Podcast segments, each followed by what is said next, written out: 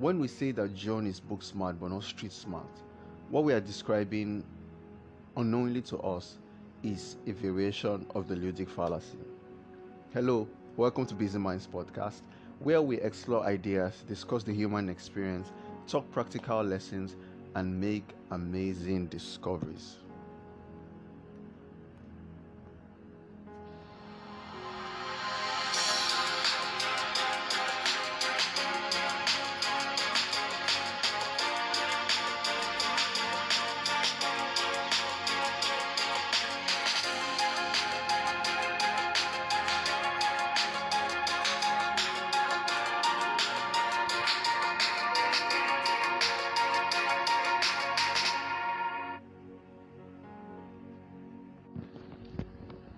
In today's episode, I will be talking about something called the ludic fallacy.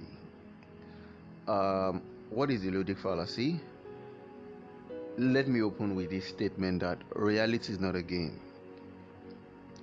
Reality is not a game. That's um, whatever you think a game is, that's not what reality is. Games have rules, uh, they are organized, they have specified moves they have restrictions. Most importantly they have finite outcomes. That is they are not infinite. The outcomes in games are not infinite. No matter how um, dynamic the game is it has a finite number of outcomes. There's things that can eventually happen when the game ends. So it, be it a game of football basketball chess monopoly what what have you games have definite finite outcomes. That is it might be out the, the outcomes might be multiple. There might be a lot. There might be up to a thousand. But they are, at least they are finite. They are if we give our time to it we can count the number of outcomes. But that's not how life is. Um, reality is not the same way as games. Reality does not have this finite set of outcomes where you can just count the possible number of outcomes in every situation in the whole wild world and have it you know just account for it. No it is infinite. It is not finite. So in games you know what to expect and what you should ignore. You are for instance when you are playing chess you know a pawn should only move forward and capture another piece diagonally. So you can simply ignore by the reason of the game having rules and restrictions that you don't expect the pawn or the person playing to take the pawn backward. Even if he does you can just you know say well you can't do that and the game can proceed accordingly. So games have rules. Uh, you know what to expect and you know what to ignore. Uh, you don't have to in the, in a case where it's you against an opponent you don't have to worry what your opponent will do will make a surprise move that is not already in the rules, you know, of course. Like I said, using the uh, chess example, if they want to move their rook anyhow, you can just call them to order and say, hey, hey, hey, you can't just make that move. So games are games are neat, they are set, they are restricted. Uh, reality is not organized, and that's why I opened with reality is not a game so reality is not as organized as a game. Reality is rough. Reality is dynamic. Reality is um has uh, the random it has a randomness property that is you don't know what to expect and that's reality as against a game so let's take another example apart from chess so you have uh, a fight competition let's say um, a karate competition if you've watched karate kid both the old one and the new one, you know, they had a competition.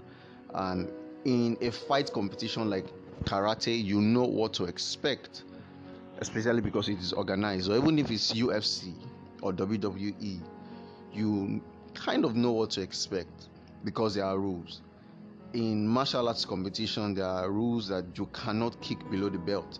There are some rules, I mean, there are some moves that are not allowed so you can simply ignore knowing that your opponent is not going to make that move, else he gets disqualified. Um, fine, that that's great for a fight competition, a martial arts competition. But now let's transfer let's see if we can transfer some of the properties of the martial arts competition to a street fight. In a street fight there are no rules. There are no referees. There are no judges there are no one counting points um, it's not organized in fact you didn't you probably didn't even plan about the street fight something something happened and the brawl broke out so there are no rules in, in, in a street brawl, in a street fight, and that means there are surprises. So, while both of them are, you know, fighting, one is organized, the other is not. One is neat, the other is not. So, if you are in a martial arts competition, you expect that, well, my opponent is not supposed to have a knife. So, you just go in with all your punch and knees and kicks. But in a street fight, you can choose to go in with all your punches and knives, I mean, and kicks and knees, and then your opponent pulls a knife, or even worse, a gun. Damn.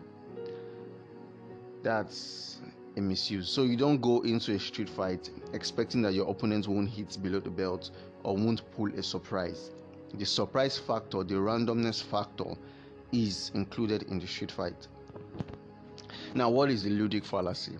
The ludic fallacy is the misuse of games to model real life situations. The use or misuse of games to model real life situations. So, with our example of the martial arts and street fight, uh, imagine you going into a street fight with a martial arts mindset that the rules are neat, nobody kicks below the belt, and nobody is going to pull a knife. Well, I'm sorry for you. I don't know what your outcome will be, but let God help you. So the adjective ludic comes from the Latin noun ludus, which means play or game or sports or pastimes.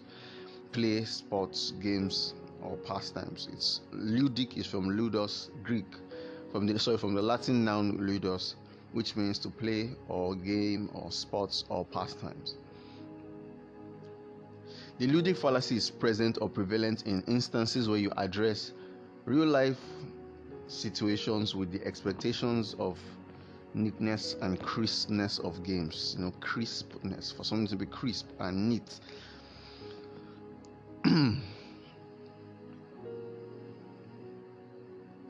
this is life, and you can meet someone you never planned to meet today.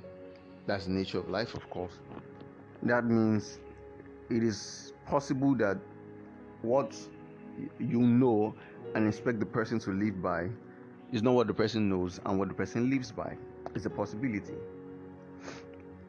So, the ludic fallacy is you going into the rough, random world with a neat, crisp model mindset. Now, let's go back to the opening sentence that says, John is book smart but not street smart. Okay, we know most of our classmates or some of our classmates who were the book smart ones, but we're not exactly socially adept. I think we call them nerds or something. Uh, they were they were they were not exactly socially developed. Their social interaction was not as good, was not as impressive. But give them papers, give them exams, and they will come out with A's and good grades. And please, this is not me dismissing what they are, but I'm just trying to make a. Mm, a difference here, a distinction. So when we say someone is book smart but not street smart, we are saying give this person a nice academic setting with the books to read and the guidelines on how to write an exam. We expect the person to ace the test. But plunge the person into real life situations where even though you still need them to apply their intellect, they are stunned, they are um, useless, they are they don't know what to do. They are inept, they are not very capable of handling what is happening out there. So that's a classic example of the ludic fallacy. So imagine you have a martial arts gold medalist, let's say a taekwondo um, gold medalist at the Olympics. He won. He has a gold medal. Definitely, he's a master at Taekwondo. Probably has a black belt. And then he goes into a street fight. and the person who let's say the street fight is someone who wants to mug him that's collect his wallet his watch his phone hey you there give me your phone uh, and he says you know who i am i have a black belt in taekwondo. Move or you'll be moved. And while he's making all his power horse stances his mugger just you know pulls a knife and just plunges it into his stomach you know like Julius Caesar, et tu Brute. Yes, and the martial arts the martial arts master taekwondo master goes oh that's not fair. Well who said it's not fair? Of course morally speaking we know it's not fair. But then there are no rules. Yes does not mean it's not a crime. It's a crime. Still there are no rules and we're not we're not facing we're not looking at the legal or the civil aspect here. We're talking about things just happening in the world. You can hardly control what happens or what someone else does. We can make them face the consequence of their actions. We cannot exactly stop their actions unless we preempt them. And the ludic fallacy, I'm here to tell you about the ludic fallacy because you cannot always preempt people's actions. And because you cannot always preempt people's actions, you have to take care in how you move along in life because, like I said, life is rough and random. So, um, so we've used the classic example of John the book smart but not street smart guy and let's say Evans the martial artist gold medalist taekwondo black belt master example. Now another example is with theorists people who theorize a lot. Um, the ludic fallacy also affects ardent theorists who have one theory or another with which they map and predict reality. Uh, i think off the top of my head i can think of some theorists, especially idealists, who um, go into the world thinking that people are supposed to be kind, people are supposed to be nice, people are, uh, you know, let's just do everything with love, kumbaya, and everything. All human beings are equal.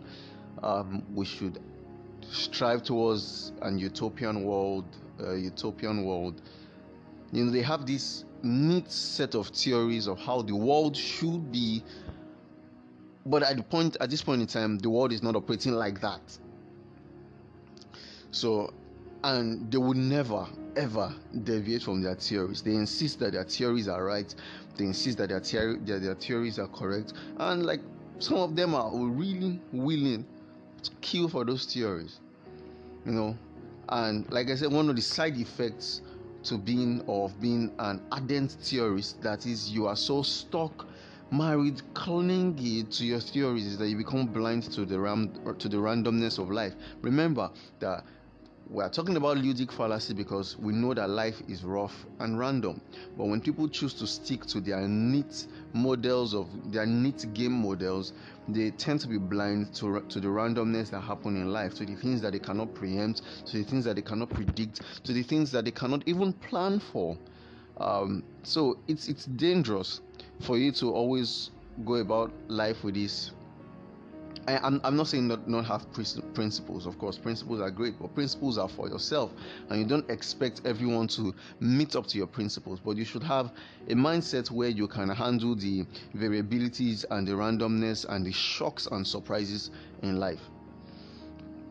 Life is random. It is filled with fluid unpredictable events. Now here is something you should note. Maybe the world would have been neat if we didn't have free moving, free thinking beings. And when I'm talking about free moving, I'm also talking about animals. Uh, imagine a snake jumps out of my back and bites my heel. That should never happen. And bites my heel. Now, I could not preempt that a snake was there and that the snake did that. Um, I remember years ago when I was in secondary school, we used to go to a field to play, and when when the field playing, of course, and we heard that a snake beat a guy. Of course, he didn't go there expecting to see a snake. So because we have free moving creatures, we have actions or events that we cannot predict that we cannot preempt and because we also have free will free will beings that human beings with free will with their full consciousness you cannot also predict how the world will be so the presence of human beings with free will makes most of our theories moot at some point.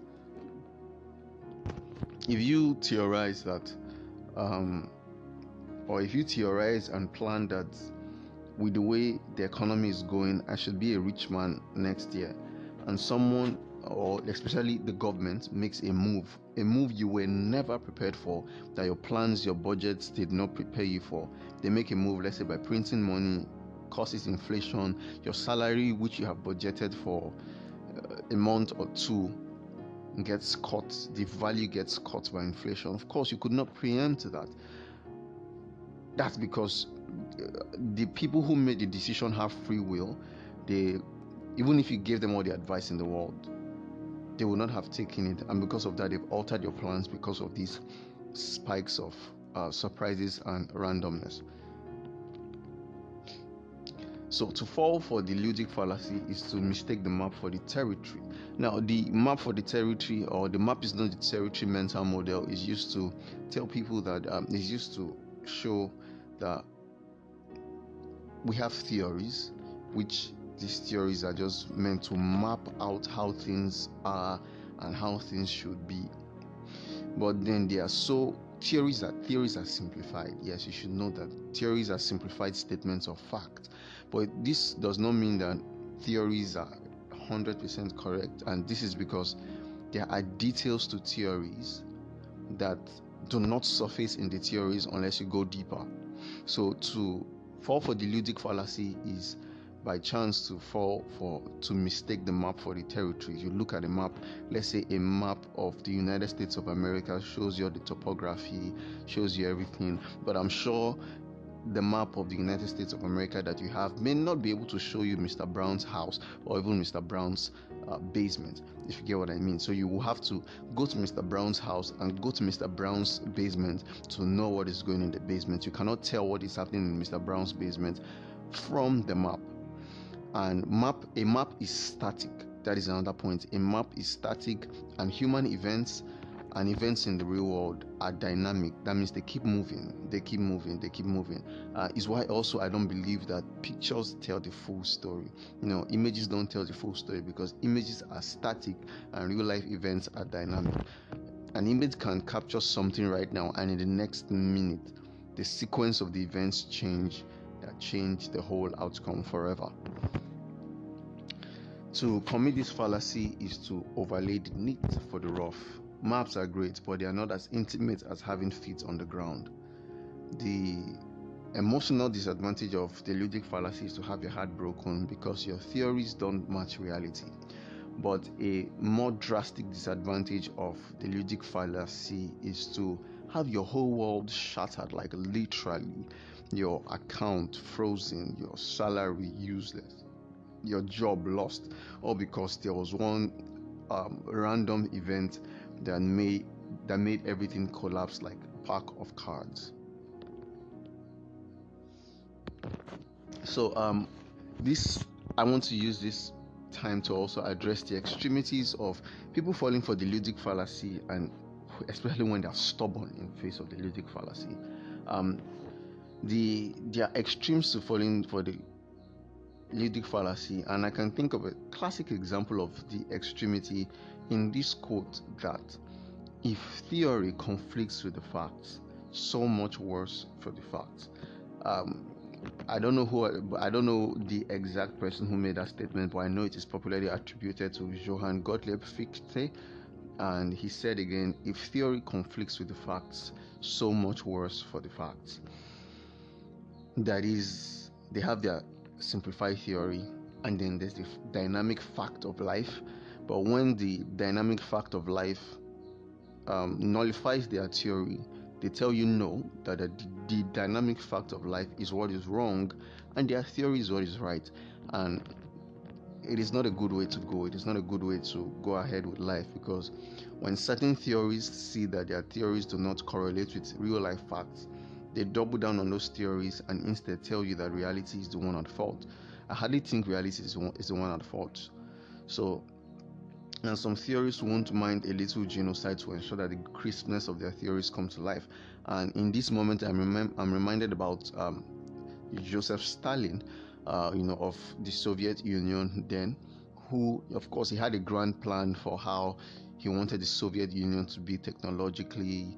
Um, technologically, agriculturally, economically. He had a grand plan for how these things should be. But because people had free will, and by the measure of free will, they had um, they could inject randomness into the whole events of life. Joseph Stalin's plan could not go as he wanted, so he started rounding people up, killing them, taking them out of the picture, because he believed that his theory, his grand plan was so nice, so perfect that if he deleted a few people from living, if he deleted a few people from life, then his theories would come to life. Um, I don't think any of your theories worth a human life. So this is one of the extremities of the ludic fallacy. You have a neat game model of how life, or you want life to simulate after your after your theory, and you don't mind taking people out just to ensure that your theory gets uh, gets tangible. Yeah, it's an extremity. Okay, so um, another example of the ludic fallacy is can it's not a perfect example. I will always acknowledge that, but it's a nice variation. Okay, so myself, I love having um, discussions. I'm one of those individuals who value logical discussions, logical arguments, debates, neat debates where there are um, rules and systems of operation. You don't exceed your time, you don't interrupt one another, and stuff and stuff like that and we and it is I can't no uh, I can't point out to logical fallacies and say hey you just pulled a straw man you just did this you just did this. Hey what you said is a logical fallacy. This is where you are wrong and this is where you are wrong. Though of course that is me operating within a neat set of two people who are enlightened in logical discussions and arguments. And we know the rules. We know that we're not supposed to pull a or make a logical fallacy or something like that. But real life is not like that. I there in real life very few people know or care about logical fallacies. So it might get me frustrated, especially when discussing with people that it is not going as I want because of course they are not it's not a neatly organized debate or discussion we are not we're not following the uh, the classic debate setting or the classic debate organization where I can rebut you, you rebut me, and we uh, refute you, refute me, and say, hey, you are wrong there, point it out, and stuff and stuff like that. So, real life is not like that. And I can tell you in real life, narrative trumps logic a lot of times. Eh, in fact, every time, 100%, when persuading people, when people are trying to persuade people, the narratives work best work better than logic. It's a fact. A sad one at that for me. And you've seen that marketing or advertisements don't appeal to logic but to narratives. Now, while we're still talking about pulling logical fallacies and uh, logical discussions and debates, you can, if you watch, um, let's say, presidential debates, presidential debates, you find that there are a lot of ad hominems a lot of ad hominems where they are attacking the man and muddying the waters, attacking one another's intelligence, attacking one another's character in a political debate, and it works. It works. A lot of times it works. A lot of times it works. Now, that is to tell you that real life is not neat. Real life is not modeled after our neat, insulated settings of doing things and having final outcomes. So, that is that about the ludic fallacy. So, um, of course, this is Busy Minds podcast where you are supposed to, where we're supposed to explore ideas, discuss the human experience, talk practical lessons, and make amazing discoveries. Now, you have learned about the ludic fallacy. What can you use it for, or what's the application of the ludic fallacy? Um, with all the class, with all the examples I have made, with all the instances I have shown, you can see that you need the ludic fallacy, especially if you're a scholar, uh, an intellectual, an academic, to know that uh, life, in a way, operates in domains. So a game is a domain where it has its own rules, has its own outcomes, and everything. And real life is a wider domain where there are hardly rules, there are um, hardly it's hardly organized, and it's very very prone to randomness. So it is the ludic, me talking to you about the ludic fallacy. Take it like it's a mental model that is supposed to help you adjust your mind to expecting and dealing with the randomness in life. If there's anything to take away, is that reality is not a game. Real life is rough and random. Real life is rough and plagued with randomness. So, by all means, adjust your mind to know away from all your domain dependence that you should prepare for randomness and know what to do. Now, that is about that. And by the way, I will just mention something about um, a a piece I wrote, the data test. The data test is um, hey, I wrote the data test to assert something, especially when um, these days we live in an age of abundant evidence. If you are taking any stand, any social stand, any moral stand, uh, yeah, uh, especially so moral stand, especially in the political arena, and you want to make a case, you want to make an argument, you want to make a claim, you will need evidence, and everyone keeps pulling one data or the other, one poll or the other, and I said the data test is simple and needed for this purpose that the ubiquitousness or the ubiq or the or the abundance of data almost renders the need for data uh, futile. What am I saying? I mean that when two people are discussing about one position or another, and every one of them or each one of them or one person keeps bringing, keeps citing one set of results, studies, data or another, you have to not just let them dump the data on you. You have to let them interpret it and give you an inference. You have to let them interpret it and give you an inference. It's something I see a lot. A discussion is going on, and someone who, in the spirit of facts over feelings, wants to end the debate and be like, I won, I won. Yeah, for the sake of saying my position is better, produces a data set or an evidence or a study and say a study shows that study shows that now you can ask them or you should ask them these three words okay then don't let them dump the data on you and assume that they have you know won you know, in quote you have to ask them for an interpretation and an inference a data set is useless without an interpretation and inference.